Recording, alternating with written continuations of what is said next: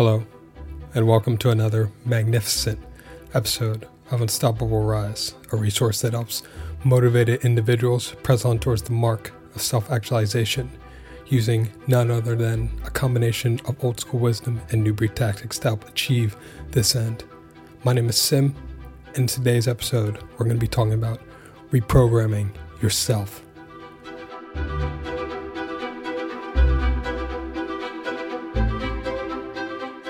Today, we're going to be talking about a topic that I think is a bit overlooked in personal development and one that's rooted in psychology, physiology, and even philosophy.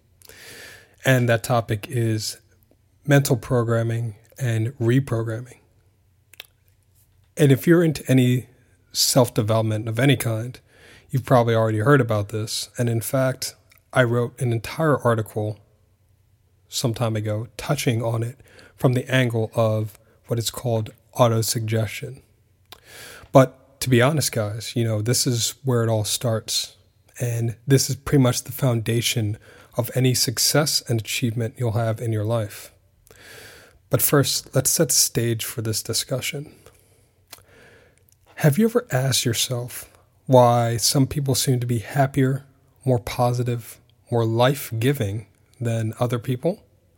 Have you ever wondered why two people have two polar opposite reactions to the same information or stimuli?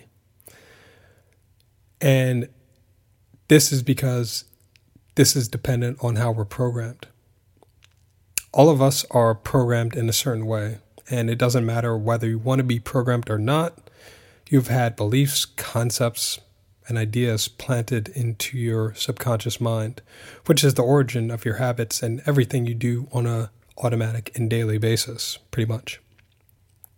And this programming starts very early, from the day we're born, actually. As kids, our minds and our brains are very open to influence. We rely on people older than us to guide us through the world because we're literally helpless and naturally we start gaining all sorts of impressions from our immediate environment. So we're sucking in all of this information at a very, very high level. Our parents tell us, do this, don't do that. Our teachers tell us, do this, don't do that. Our peers tell us, do this, don't do that. And over time, as we get input from our environment, seeds are planted. Seeds are planted into the fertile soil of our young minds. And since we don't get guidance on how to tend to our minds, most of us don't at least, all sorts of seeds get planted and all sorts of things crop up over time. Some of them are good, but let's be honest, many of them are not so good. Many of them turn to what are known as self limiting beliefs and eventually self fulfilling prophecies.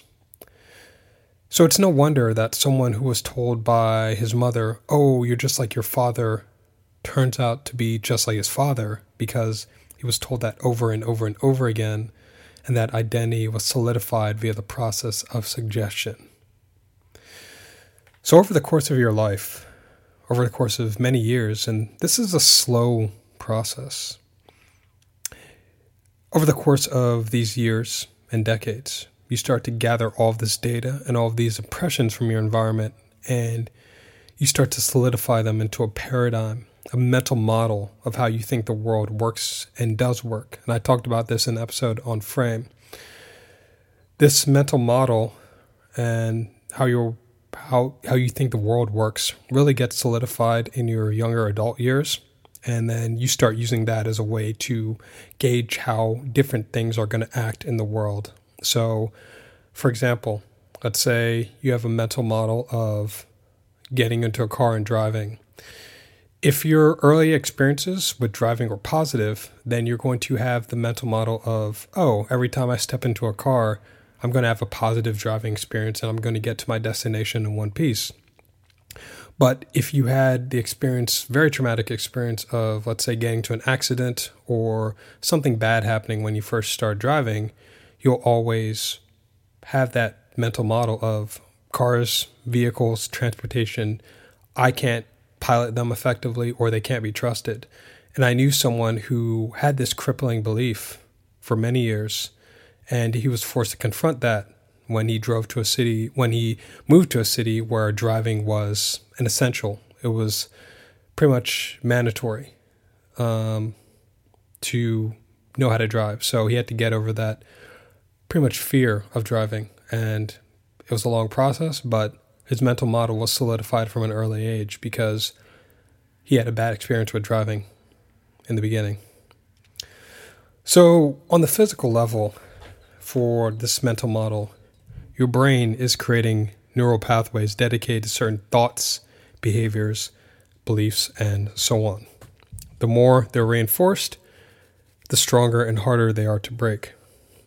Your brain is very energy conservative, so it wants to hang on to whatever neural pathways it has while not creating new ones, and it will do whatever it can to not do that process of creating new neural pathways. And this process is referred to as myelination, which means that every time you perform an action, um, your brain starts to coat a neural pathway that's dedicated to that action in something that's called a myelin sheath.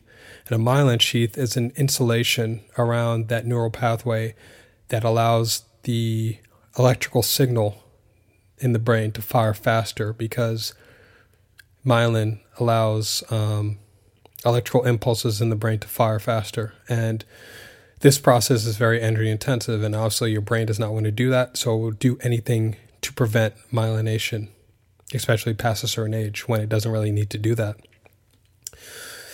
And this is why many habits are hard to break and hard to start because the brain just doesn't want to dedicate the energy resources to start that neural creation and destruction process. So, this means it's possible to have habits that you created when you were a teenager stick all the way around into your 30s, into your 40s, and so on because of habits being difficult to break. So for me personally, I'm in an age now where I know people who have literal addictions that they developed in their teens stick around because it's so difficult to get rid of them. It's just easier to end up living with them, quote unquote, easier to end up living with them. And these people live with them, so they create lifestyle adjustments and compensation centering around accommodating these addictions and destructive bad habits. And Again, you don't realize you're doing this because this is a very slow process. But here's an easy example of that. This would be a guy who has a drug or alcohol addiction that he developed in his teens and now he's in his 30s. And obviously, as you get older, your responsibilities and your obligations increase. So this guy's obligations have increased. He has a girlfriend, fiance, wife, whatever. He's probably middle management in his job, and may, he may even have a child in the way. He may be a homeowner and he's doing the whole quote unquote adulting thing. So he's doing all this stuff. He has all of these responsibilities, but he still hasn't addressed this issue and he still hasn't essentially reprogrammed himself. So instead of doing these things every day like he used to, probably has a session once every two weeks or once a month and he thinks he's got it under wraps because his frequency has declined. But what has actually happened is that he's regressed to a lower stage of the quote unquote addiction. And people who are in the addiction recovery community are very familiar with this, and this is called an addiction cycle. So let's say something happens at work or something happens at home, and boom, emotions come flooding in. That's the trigger. So that's when he reaches for something to regulate his mood, regulate his emotions that he's feeling. So he starts reaching for the bottle, or he starts hitting the bong, or he starts driving to the other side of town to get a substance, whatever. Whatever method he does to regulate these emotions that he pretty much didn't have any way to solve, or pretty much, yeah, pretty much compensating for a lack of emotional energy management. So this guy goes on a several day binge. The emotions get suppressed below consciousness, and then he's back in day to day mode. It's like nothing happened. And I knew someone like this. He went off the map for several days. Nobody could get in contact with him, but I knew what was going on. Nobody can get in contact with him. People were freaking out. But then he popped up, popped back up. He was just like, hey, you know, I'm back.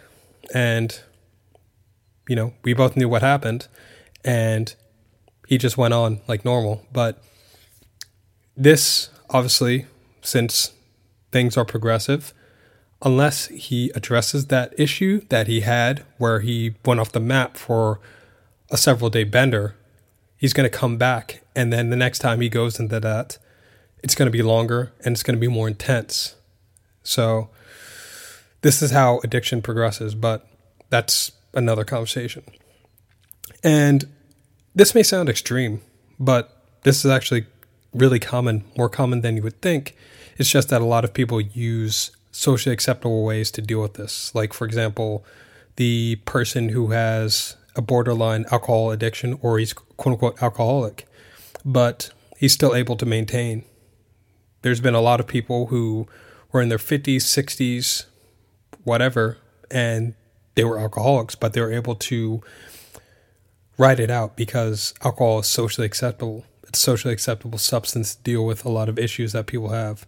So smoking cigarettes. And now we're getting to a point where marijuana is becoming more socially acceptable to deal with things. But you can use all these substances, you can use all these things, but you still haven't dealt with the reason why you turn to these substances in the first place for emotional regulation. But again, that's a different subject, and I don't want to go off into a tangent.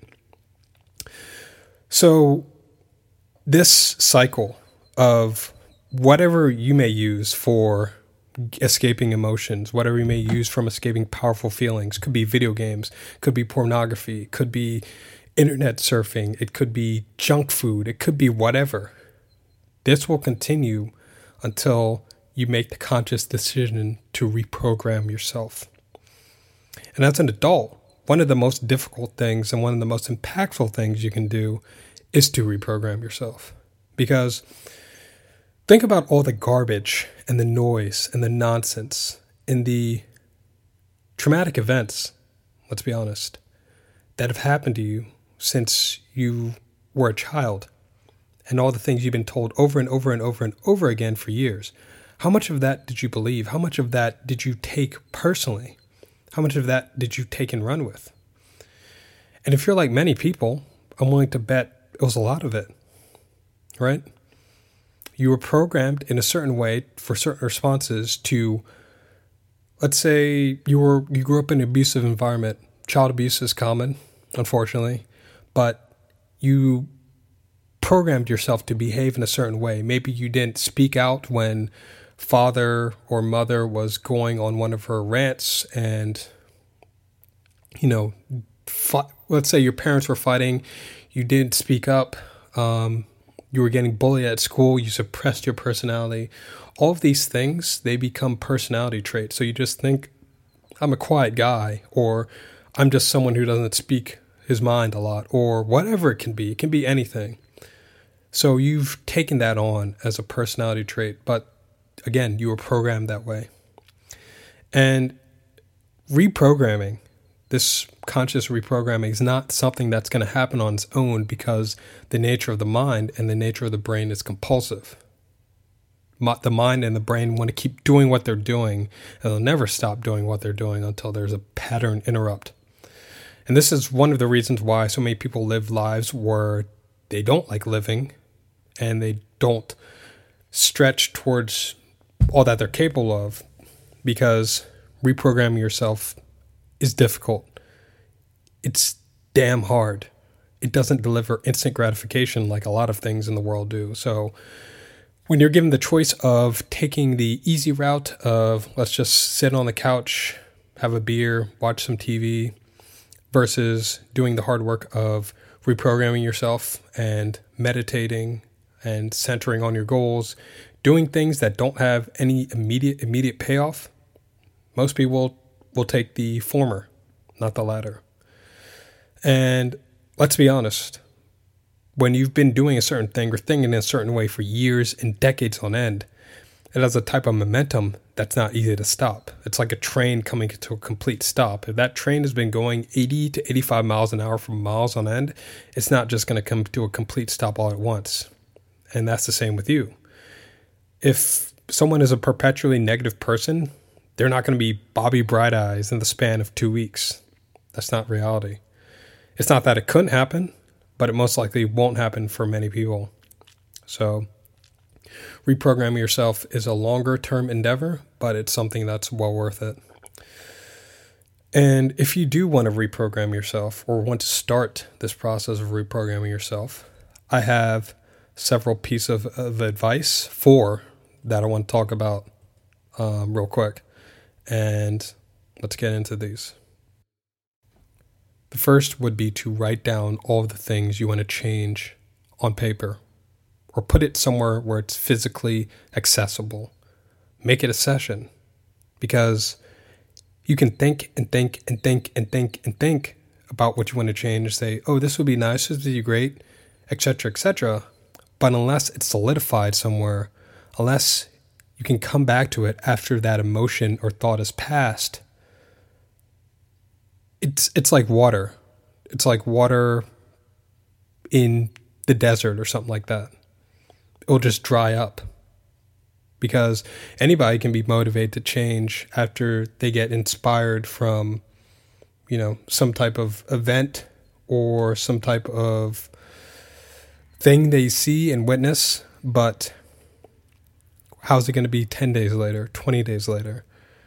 Because again, if it's not written down, if it's not something where you can hold yourself to task, your mind will have the tendency to push it in the background and procrastinate on it because, again, the mind does not like change because it requires being uncomfortable.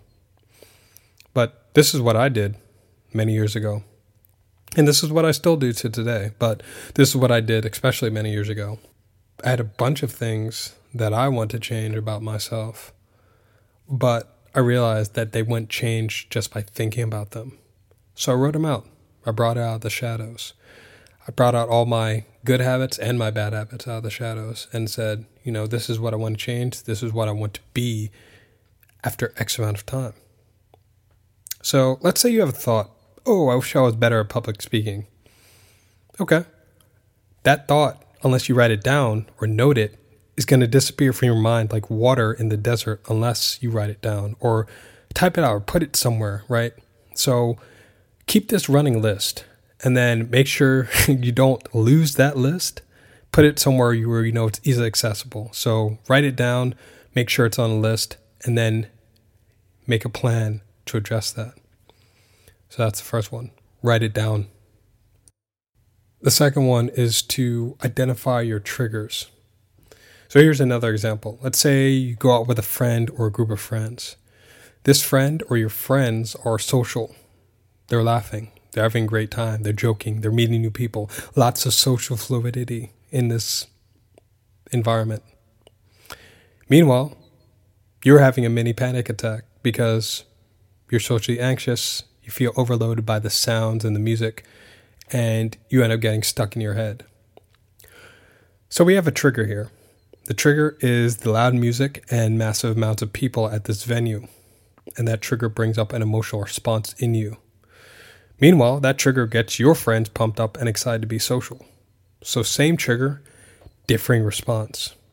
You want to recondition your mind around that trigger so you do not have that emotional response. So, you have that trigger you identify, and then you expose yourself to that trigger so you can recondition your mind around it. This is the notion behind what is known as exposure therapy. So, in exposure therapy, there is a belief that if you expose yourself repeatedly over and over and over to whatever causes a reaction, you'll gain immunity to it, which is pretty rational, pretty reasonable. And exposure therapy is recommended for many things in life. Um, could be a fear of heights, could be uh, traveling to new places. It could be, again, public speaking. So you keep on exposing yourself in little doses and keep ramping it up, keep amping it up until eventually you develop immunity to that. And that's one way you can uh, recondition your mind around that trigger. And the other way I'm going to mention a bit later, but if you want to do exposure therapy, start with the littlest part of your fear, your trigger, and stand up against it. Don't let it push you around. Just if you have fear of public speaking, volunteer to speak at a uh, meeting in your company or volunteer for something like Toastmasters. And gradually over time, that trigger will lessen itself. So that's the second one. Identify your triggers and make a plan to recondition your emotional response to them. The third one is to commit to this process. Before anything can happen, you have to commit to doing this work. And again, your brain doesn't want to change and it will resist change as much as possible. But you, the higher version of you, wants to self actualize. And that's going to create some conflict between your physically, between your prefrontal cortex and what is known as your amygdala um, and your, uh, I believe it's the limbic system. So your prefrontal cortex is the seat of rational thought it's where it's responsible for planning, planning, strategizing, focus, everything that's related to self discipline. Whereas your amygdala is the more primal parts of your brain, and the lower part of your brain are more primal parts of your brain. Amygdala, especially your fear center, your limbic system, is responsible for many different automatic responses. So it's going to be a tug of war between those things. And that's going to create some conflict. You're going to experience some friction in the form of mental dissonance, depending on the level of change you want to create, it's going to be less, sometimes it's going to be more, but either way, you're going to have to be prepared for that. So you're going to have to have this higher version of yourself call the shots, not your lower fear based version of this. So that requires self discipline. So you've got to commit before anything else will happen. So the last one and the final one is to constantly feed your mind success. In order to do this work, you need to constantly be affirming and reaffirming who you want to be. Write it down. Take some time out of your day to visualize it. Make audio recordings. You want to create a barricade around your mind, around your consciousness against all of this negative stimuli that's out there. And trust me, there is a lot of it out there, especially nowadays. Everywhere you go, everywhere you turn, someone is talking negatively. Somebody's, you know, being pessimistic, unnecessarily pessimistic. And if you don't fortify the walls of your mind, you'll believe that nonsense exists in you as well. Because think about it how many years have you spent, again, absorbing negative information that's just past the wall of your conscious mind? It's going to take quite a bit of reaffirming positivity yourself to reprogramming. And I believe it was Tony Robbins who said he did vocal affirmations for hours a day, days on end, for many months or many even many years and i think he still does this in order to create a habitual peak state. And you know it doesn't take looking around far to see that many people are not in a habitual peak or near peak state because they have not programmed themselves to be. Many people program themselves to be fearful depressed anxious and in low energy most of the time. So that's an important aspect. Constantly keep driving these things into your subconscious by repeating them over and over and over again. It doesn't matter how many times you had to do it, keep doing it until it sticks. And I also think it's worth mentioning here that I go more in depth about your subconscious in my upcoming course, Cornerstone.